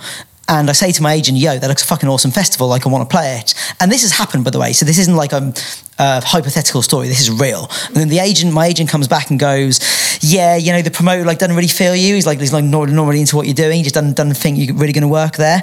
And this will be like a city where I'll literally have hundreds of people going, please come and play this festival. It'd be amazing to have you there. And I know I'll be able to go and play and do a good job. But one person basically says he thinks I suck, so I don't get to play. And the music business is full of gatekeepers. Oh, absolutely. Like there's a lot of people who, who are in, in the position to in these positions of power. So at that time, of course, I thought, well, you know what? Fuck you. I'm going to work my fucking ass off to make the best music possible and to have as positive impact as I can to build this massive fucking fan base so you will have no choice but to book me, you fucking asshole. And then you'd wish you'd believed in me. And then when I come and play your club, I'll go, there you fucking go. I was right. You should have booked me five years ago. Um, However, that's not generally a very positive. Firstly, like there's too much anger there, so it doesn't usually lead to good music. And secondly, here's the fucking weird thing: I've had so many occasions in my life where somebody's not believed in me, and then I prove them wrong, and they did. And when they do believe in you, you never actually go, "Fuck you, you were wrong five years ago." On commission. Yeah, yeah, you, you fucking, yeah, exactly. You've you've won, right? You've done the, yeah, you've won. You've continued to like do well at your art, and you've turned things around, and like they are booking you now. So like, you know, don't take it fucking personally. If somebody doesn't believe in me and doesn't like what I do, it's not a personal insult against me. It's not a slur against me as a person. They just don't see what other people are, are seeing, and I'm not so arrogant as to think everyone should think I'm fucking incredible without reason to. I have to give them a reason to like what I do. So um, yes, there have been negative motivations, but generally they're a lot less effective um, in driving you forward than the positive ones. I think that is also a super important message um, to kind of aspiring DJs or actually, you know, big DJs. And just one thing from my side, kind of working with the smaller guys on management at Late Nation, one of the things that is a driver is well, that guy got this, like I'm gonna get it, or they've they've got my slot, fuck him. Or reading social media and, and reading the negative comments and taking it to heart. The one bit of advice I would give, stay off social media. Don't don't read the negative bullshit. Focus on what you do, which hopefully is making great music. And the rest will follow. I think it's amazing how we can get sucked into this trap of kind of looking at like numbers and hype and what are we getting booked for and what's he got over there and grass is greener when Oh, the focus should be making great music and Yeah, the, the rest people will follow. get crazy about social media. Like, like you say, it's about how many numbers, how many retweets somebody else is getting, and the crazy thing is this: I know guys that are literally on like fucking Twitter twelve hours a day, and they're lucky if they're in the studio twelve hours a week, and then they get pissed off because other people are getting gigs ahead of them. Um, and I'm kind of thinking, if you took those twelve hours a day you spend on social media and put that time into the studio, you'd be a you know you'd be getting the gig ahead of that guy because your music would be better and it's easy today for people to prioritize the like numbers and the fucking retweets and stuff ahead of just making great music. A lot of people, and you know, one that's been talked about a lot recently because he's just announced his retirement from DJing, Avicii. Yeah. Fucking like always was crap at social media, but amazing at music. Like he went weeks on end, never tweeted, like didn't do any of the things you should do in terms of social media. Very rarely replied to people. Why? Because he was busy making amazing fucking music, and that's what put him at the top of every festival lineup and every fucking chart in the world. So you know, love him or hate him, that's a guy that put music first, and it worked out well. Get off social media, get in the studio. I mean, I also know like there is a bit of a hustle, and I kind of speak from a position of privilege because I have people like like you, right, who do my social not not do always do it for me, but I know I can go on like a three day studio binge and not emerge from the studio for three days. And we'll get the links out And you got yeah, Yeah, you guys will be on. Twitter. There's a new record that comes out, you guys will post about it. Like Roxanne in particular. And um, Sergey, a guy that works for us, who is Sergey, you an a- legend. absolute animal at running all of my socials. Like if there's something I need to know about, he'll tell me. You guys will post stuff. So I'm kind of lucky. Like when you're a new artist, you're doing it all yourself. Like you kind of need to be out there, but don't let it dominate your life. Do an hour on the socials, then put the phone on airplane, hours and then go the and do studio. eight hours in the studio, not the other way round. Because I'll tell you now. Nobody comes to a show because you post the best fucking memes, and, no, and nobody comes to the sh- nobody comes to a show because because you post like the funniest fucking shit on Twitter. People come to your shows because of your music. So true. that is a bit of Gareth Emery gold dust right there. Um, okay, gold dust. That is making me think about Ben Gold, Gold Rush. Do we have to? Yeah, we have to. Of course. I'm joking, I love Do you know Ben. I love Ben. Of course, we love Ben. Do you know what? Just a really interesting question. It didn't actually come up when I did the shout out for this episode, but it did come up earlier in the week um, when Gareth did kind of like a Facebook Live uh, preview of all the tracks on the album with a bit of a Q&A and somebody said basically were you pissed off when Ben Gold left Garuda and it you know just to bring that question up again and obviously lead us into the collab uh, I thought your answer was brilliant then so yeah I'd just love love to rehear that for these guys Yeah, it's probably a question that somebody didn't expect to get answered, um, but it did because. Um, I wasn't pissed off. I mean, yeah, of course. The, the, obviously, when he first left, I was sad because he's an amazing artist and I loved having him as part of Garuda. But the thing is, we always did on Garuda was we never wanted to put a glass ceiling above people. Um, we never signed more than a one track deal. So, for instance, most labels will lock in guys, they'll sign them for years or like 10 releases. On Garuda, I never wanted to do that because I'd been in shitty deals myself and I was like, look, if somebody doesn't want to be with Garuda anymore, we want to let them go. If we're not doing an exceptional job as a label, they want to stick around, or as was the case with Ben, they get big enough they can go and do their own thing, we're not going to fucking stop them. Like, let them go and fucking do it. Like, fair play to them. So, you know, when Ben first joined Garuda, um, it was like super early in his career, didn't have many gigs, hadn't really started to do much work on the DJing side, didn't quite know where he was musically. And we had an amazing, I think, like four or five years together. You know, from his first track, Sapphire, um, I kind of, you know, A&R his stuff, acted as like a bit of a mentor, gave him career advice as well, watched him grow into a serious headline artist in his own right who knew exactly what his sound was. And um, when he reached that point where he was ready to take that jump and go and start his own label, I was fucking happy for him. I was glad that we'd been a part of, of that process. And um, that's that's really all it is. And it, it's the same with anybody on the label. Like we'll be there for them as long as they want us to. But if somebody reaches the point where they can go and, you know, even potentially become bigger than us, fucking good for them. Like, I'm not here to stop anybody else's success. So, um, you know, Ben's also like a good friend of mine, like super fun guy, very down to earth, very humble. So, um, yeah, there's your answer. I've got a message from Ben Gold here. Um, it was just in answer to what you said, very similar to that on your Facebook mentions. Um, thanks, Gaz. It was an absolute pleasure to be part of Garuda. Made some amazing memories from making some of my best music, touring the world, playing some amazing parties with you. Always grateful for your support and guidance.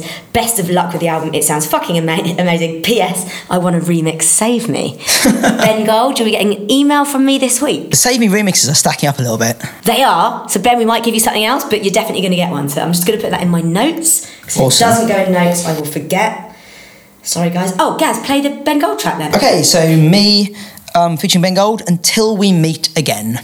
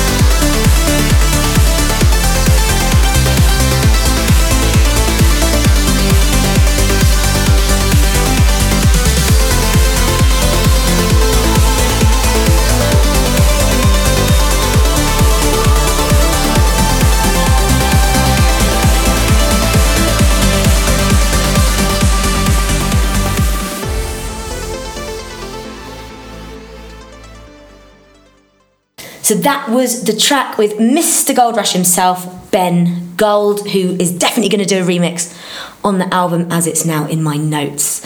Um, okay, next question from Crystal Colic. Oh, brilliant.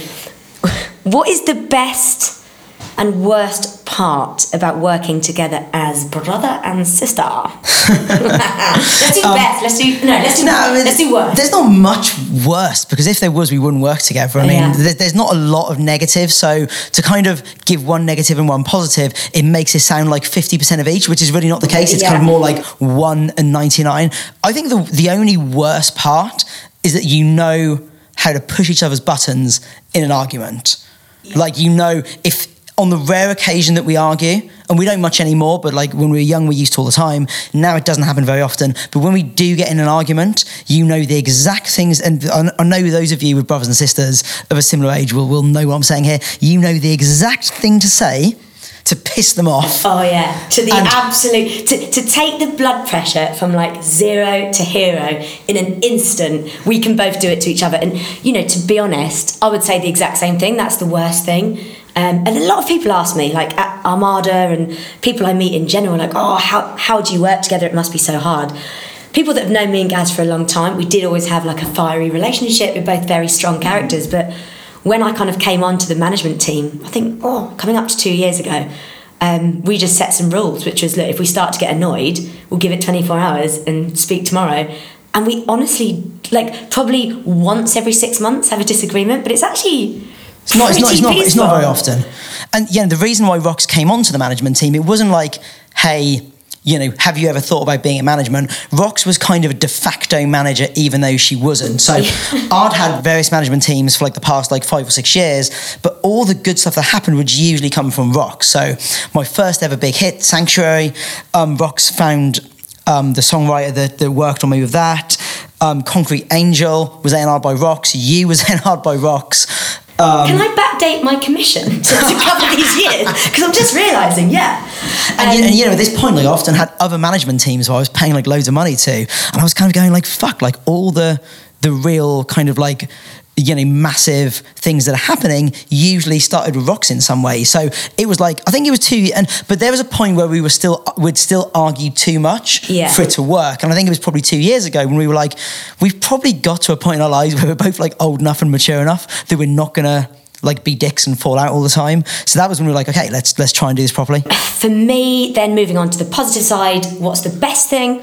Um, I would say, honestly, that working with Gaz the last two years, especially actually the last six months, has been really life changing. The way that he lives his life, he's the hardest working person I've ever met. And that just by by nature of being around someone so hardworking, you work harder. That you know, the best inspiration you can give to someone is to do it yourself. So I have just witnessed him, you know, working seven days a week whilst he has a new kid, whilst he's married, and I'm thinking, fuck, I'm hungover from the night before and I'm not online. and actually, it's encouraged me to change my life. He helped me very much in September when I needed to take a month off drinking. Sent me an app to kind of help doing that. Um, also, kind of sent me a load of podcasts like the MFCEO, Gary V, all this inspirational stuff. If you're not listening, go and do it. And yeah, I just he's been absolutely inspirational and probably at the age of 31, I'm like the happiest and most confident I've been, and that's because of the opportunity and the kind of guidance of Gaz. Yeah, that's the best thing. That's that's amazing to know. You'll hear that once and once only, so I'm glad it's recorded. I'm also like, it's kind of interesting when you said I was working like seven days a week, which I kind of do, but I'm also very much about working smart rather than working hard. And honestly, the last two years, I've worked less hours than I ever have in my life, and I've probably done twice as much. So, you know, Drive took four years. 100 Reasons to Live took two, and I became a new dad like like halfway through. And like you know, I just for you for you guys listening, I don't work past 5:30 p.m. when I'm at home.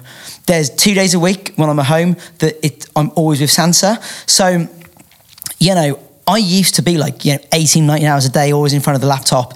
And then I kind of realized if you're effective and you really just do the things you need to do, you can do more shit in less time. So um, that's also been something I've tried to like preach to everybody. Like Roxanne and the team around us and say, listen, you don't need to fucking kill yourself. You don't need to do like 18 or 19 hour days. Yes, sometimes you do. I mean, you know, 10.30 at night on a Sunday night recording this. You bastard. Yeah, we do.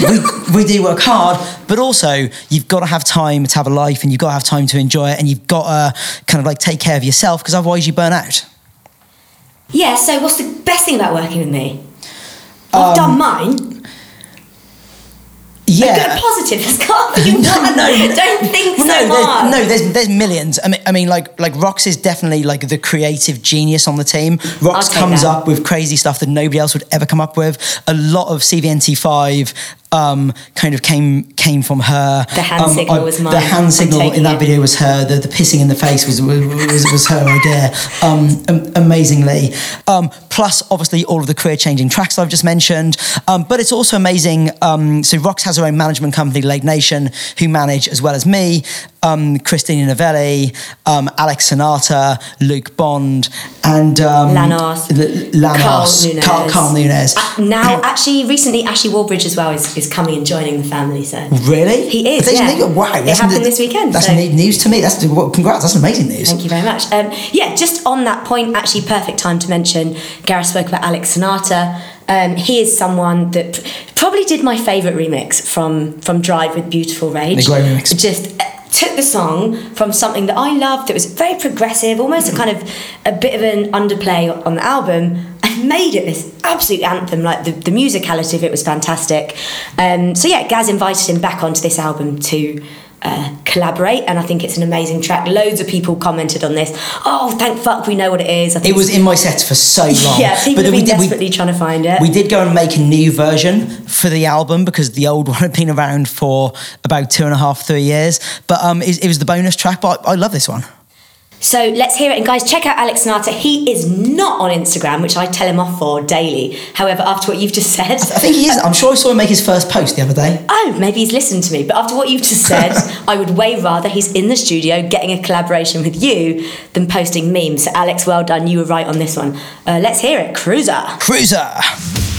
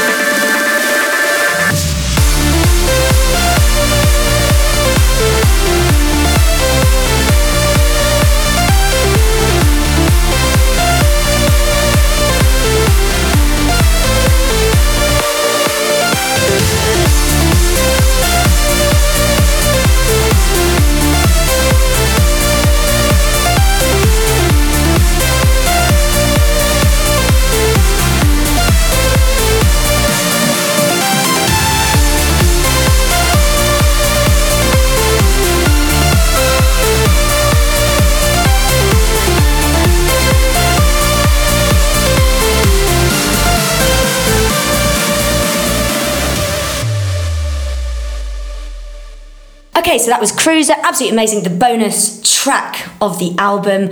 Obviously, guys, you know it is available everywhere um, iTunes, Spotify, Google Play, Deezer, the list goes on, pretty much wherever you want to consume it. It's there. Lots and lots of questions about where you can get signed copies. You can get the physical copies from armadashop.com. Signed copies, I don't know if we're selling online yet, guys. I thought they were on the armadashop.com, but I might be wrong. I've been telling everybody on Snapchat Oh, right. who are asking for signed copies Okay, to go to armadashop.com. so, Hopefully they and are. there's, and there's been hold mi- on. and there's been millions of people. Well- So if they're not signed, I fucked up. Well, have you signed copies Yeah, I signed like 200 last week. and sent them to Armada? I didn't send them like, Na- like Like, Na- you need to send them. Nathan, my very hardworking Okay, personal assistant, brought them note for round and I signed them and he took them away. Um, okay, last couple of questions. Answer this one quickly. Mike Lawrence. Which track was easiest to produce? Which track was hardest and why? Easiest. Um, I could be stronger. It just came right at the end of the production process, so I'd, I'd kind of already written 12 or 13 tracks. All my presets were there.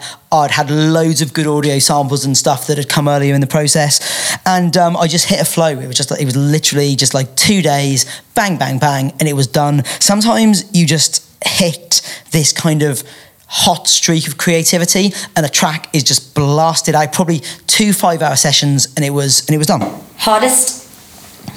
Just looking over the list.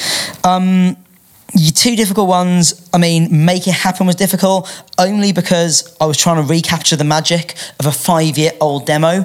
And sometimes when you've had a demo for a long time, it's really fucking difficult to produce it properly. Demo itis. Demo itis, because you Yeah, so used to hearing the demo, and even any imperfections in it, you kind of like. So that was hard because I was trying to like recreate a demo I was very familiar with. Uh, definitely the hardest was Lost, though, just because um, Janet's verse vocal was the most beautiful vocal, but also so delicate. Any kind of regular bass line I put it under didn't work. Track very nearly got um, you know lost because of it. Lost in the fire. Um, eventually I got it right, but you know the. There's so many tracks on here that were a struggle. Like Save Me had, you know, numerous different versions. Far From Home, numerous different versions. Rec- uh, we Were Young, loads of different versions. I'm just accustomed to writing, um, you know, four or five different versions of a track to find out the best one because, yeah, you, you only get to release a track once. So um, I think it's pretty important that you, you make it the best version of itself. So I'm just opening one of the. I've got some of the physicals here, Why, why are you opening one? just so I can read some of the thank yous that are in there. Oh, right, okay. it'd be just quite nice to mention them. Um, one last question on my list that's coming from Sarah Payne. I guess we can both answer this. Um, what is one thing about the album that nobody yet knows? That is a good question. What, what, what could it have been called? Was it always called 100 Reasons to Live? Does it have like another. Have you got word- your Have you got your notebook? No, I don't. I, I, did have a big list of working titles. Oh my god, twenty fifth hour was 25th definitely up hour. there. Remember that? Yeah, that was that was a, that was a potential title. Which was yeah. about like when you just find the other place and you work super hard. Definitely glad we put with It's pretty, it's pretty shit, that isn't pretty it? fucking shite. Sorry to anyone that's listening that's about to name their debut album 25th Hour. My advice would be don't. Um, yeah, from me, probably, you know, you wouldn't mention this. If, if you buy the physical copy, you'll see it's it's dedicated to our mum, um, Linda Angela Teresa Emery. It spells late. It's also what my company is named after. First time you've actually done that on a record, so I think super special Yes. the, ri- the right one. So Yeah, I, I don't think it was the right record before. I felt this one was. Um, yeah, so just a few shout outs at the end. This is in the physical copy, but obviously not all of you guys are going to get it. Are we, are we ending the interview segment here, by the way? Why are you going to get, Well, no, get beer saying, and leave is me this- to is- read the is- thank yous? Is this the point where like we tell everybody else to switch off while we, we read these? oh, yeah, yeah, yeah. Oh, no, I mean, they should listen. Okay, so like you know, the things with these albums is like there's so many people that work on it that don't generally get credit, and you know, all the credit tends to it goes it goes to the most part to me, and then bits and pieces to like Armada and Garuda and stuff. Where really, like a lot of the people that work their bollocks off um, on this are kind of hidden. So I, I, let, let, let's thank some of them. Um, okay, yeah, so just reading from the album credits um, Kat Sansa, Ken and Anita Emery, Matt Fettel, Arlene and Kevin O'Flanagan, Jenny, Andy Dillon, River, Halle Green, Holly the dog, of course, you know her from Instagram, the rest of Gaz's friends and family who've supported him before he had any success and would support him even if he had none. Very true. Ooh, is it? Hopefully, we don't I think I've got out. rid of most of the hangers on over the I years. think, I think you have the relentless team that worked longer and harder on this release than anyone else. Adam Flexer, Andrew Griffiths, Craig Connelly, Geordie Borman, Joseph Lawrence, Lisa Wagner, Nathan Fisher, Sergey. Zarovny, Sergey, I'm so sorry if I've got that wrong. Please, please, please the- ring me how to do it. Only the hardest working person on your team, and you can't even say his Don't, name. don't, don't. It's a hard name. He's Russian. Sophie Baker, and particularly a shout out 20 uh, 2 W E N T Y. Please look it up on Instagram. The guy that took all the art, the front cover, and everything in the physical. He's a, he's an amazing photographer. And one thing I have to say, I'm so passionate about this. The front cover is not Photoshop. He went out in the middle of the night with like this long lens camera. yeah, this is this is something that nobody's going to know. yeah. And he, he set up, he, these are basically light boxes. He made the words 100 Reasons to Live a metre high and basically had this open lens and filmed it all night. So there is no Photoshop. It's real. He's insanely talented. Loads more of his work. Do you know, we should sell prints or something of this or, Yeah, he- or he's on- auction something. He's insane. He's on Instagram, two W W E N T Y, like Please twenty. check him out. Um, Alexander Greenberg, Ashley Wallbridge, Bjorn Nicholas, Bobby Runway, Dan Peters at Assured, um, Gez Jones, Catbacks at Late Nation. I couldn't function without her. Um, Larry Lerner, Leonard Bader Dance Foundation. He made the microsite, which absolutely amazing previews on there. Also a recapture of all of the hundred reasons to live. So if you want to see all of the hundred reasons, go there. Mike Jones, our designer, Ryan King, uh, Joel Zimmerman, Mike. Mike, oh god, another one. Tahan, Taj Tajian, I think. Tadgin, oh bloody hell, um, at William Morris, um, Scott Sartin, Sol Schaefer, Tom Fawn, and Yarno. Um, obviously, all the amazing featured artists and songwriters. You can, if you've got the physical album, um, look through. There's a whole page where you can see all the I've, I've got to give a quick out, quick shout to Tom Fall, who did the most amazing job. Uh, He mastered it? He mastered most. Yeah, Where's there was his the, thanks? No, Oh, it- he has his own sorry. thanks a little bit He's down. got his own thanks. There was yeah. I mean, if, if you're a producer and you need to get something mastered, Tom Fall did such an insane job on this album. I think there's maybe two tracks that are done by um, Luca uh, uh, in Las Vegas, who's also super talented. But um, yeah, Tom just blew this one out of the fucking And Tom water. Fall Music Studios, any producers out there. Um, special thanks to Maykel Piron, who is the main man behind Armada Music and the team there. It's been amazing. And obviously, Gaz, I guess the last thank you from you. It's to you.